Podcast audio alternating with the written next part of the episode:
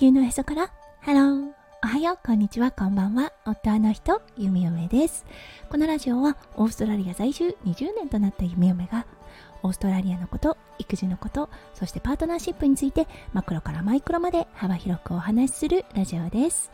今日もこのラジオに遊びに来てくださってありがとうございます。今日は7月12日水曜日ですね。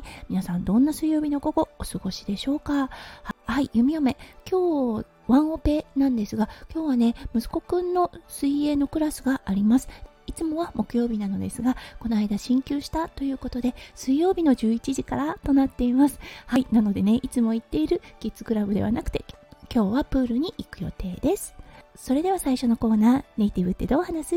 今日の OG English。今日のワードは Hold on と Hang on です。はい、このワードだったんですが、ちょっと待っててっていうような意味があります。hold on a second とあったりとか、hang on a second といったような感じで、そう、ちょっと待っててねっていうような感じで使います。はい、よく使うのが電話とかですね、すごくね、カジュアルな言い回しとなるので、上司とかにはあまり使わないですが、お友達の間ではね、ちょっと待ってて、うん、hold on a second っていうような感じで言います。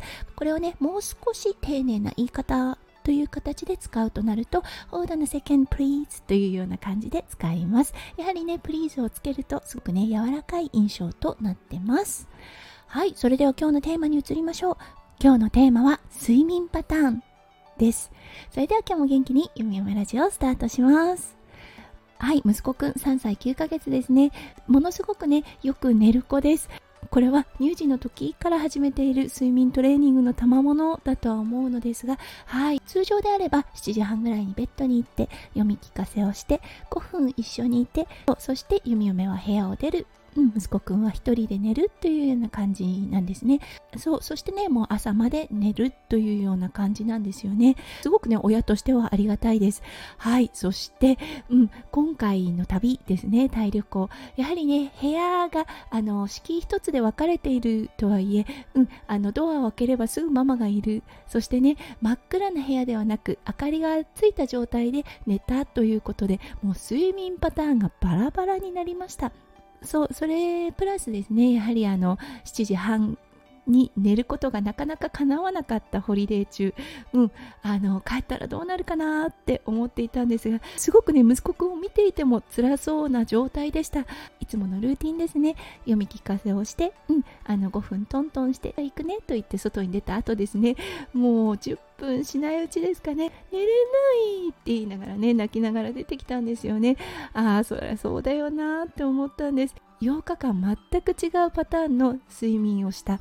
いつもと違う入眠法だったということでね体がはいあの慣れなかったっていうこともありますよね。そうでもねなだめてもう一度ね寝かしつけをする。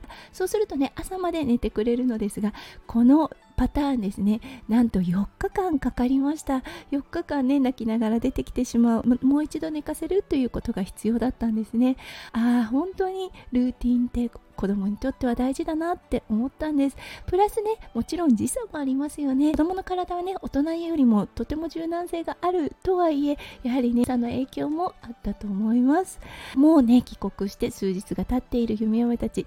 息子くんもね日々のルーティンに戻ることができてはい毎日ぐっすりと寝ることができています。そうなのでね本当睡眠って大事だなと改めて感じてしまった夢嫁となりました。はいということで今日は休暇中に変わった睡眠パターンのお話をさせていただきました。今日も最後まで聞いてくださって本当にありがとうございました。皆さんの一日がキラキラがいっぱいいっぱい詰まった素敵な素敵なものでありますよう、ゆみよめ心からお祈りいたしております。それではまた明日の配信でお会いしましょう。地球のへそから Hello、ゆみよめラジオ、ゆみよめでした。じゃあね、バイバイ。